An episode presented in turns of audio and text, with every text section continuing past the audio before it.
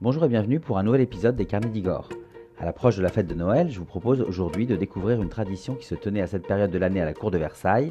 une tradition organisée dans le petit appartement du roi et réservée à quelques privilégiés, une tradition que l'on a vu naître et se pérenniser sous les règnes de Louis XV et Louis XVI.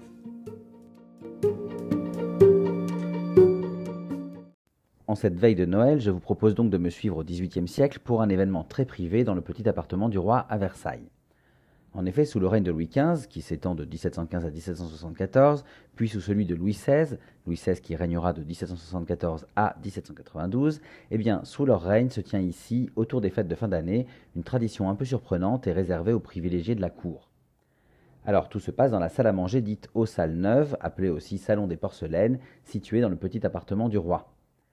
Pour rappel, le petit appartement du roi est créé par Louis XIV dès son arrivée à Versailles pour exposer ses collections d'art et d'objets précieux, puis il est transformé en véritable espace de vie intime par ses successeurs, donc Louis XV et Louis XVI, qui pouvaient alors y accueillir leurs proches en privé et dans une atmosphère moins protocolaire que celle de leurs grands appartements d'apparat. Mais revenons à la salle à manger aux salles neuves. Construite par Louis XV en 1769, cette pièce devient, à cette époque et pour le règne suivant de son petit-fils Louis XVI, la salle à manger des soupers au petit couvert du roi.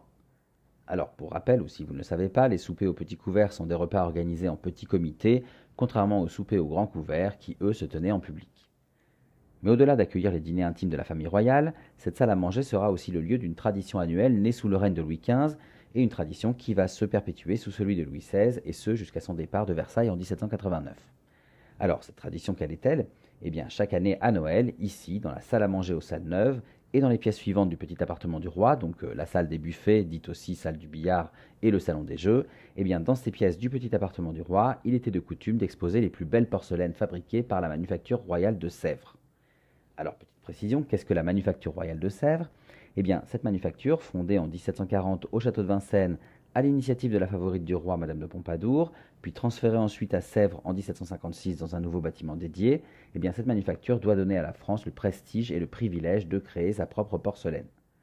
D'abord réalisée en pâte tendre, puis en pâte dure après la découverte du kaolin en 1768, cette porcelaine a vocation à concurrencer celles importées de Chine et de Saxe, qui sont très réputées, une porcelaine donc désormais française que le roi en personne compte bien promouvoir. C'est ainsi que dès Noël 1769, les membres de la cour, les princes et princesses royales, comme les courtisans privilégiés de l'entourage du roi, vont être invités à découvrir les collections de Sèvres dans cette salle à manger. Ils seront ensuite fortement encouragés à acheter des objets comme les éléments de vaisselle en porcelaine qui y sont présentés, et ainsi à soutenir financièrement la manufacture royale de Sèvres dont le fonctionnement est coûteux. Cette tradition donnera alors le surnom de Salon des porcelaines à cette pièce, à cette salle à manger aux salles neuves, cette pièce aujourd'hui présentée dans un décor des plus raffinés et les plus représentatifs du style Louis XVI.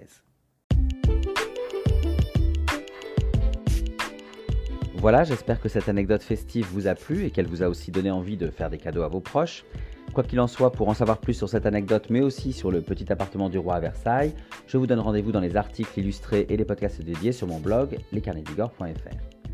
N'hésitez pas aussi à vous balader sur ce blog pour découvrir d'autres anecdotes et d'autres visites de mes lieux historiques et culturels favoris, toujours dans mes nombreux articles et podcasts.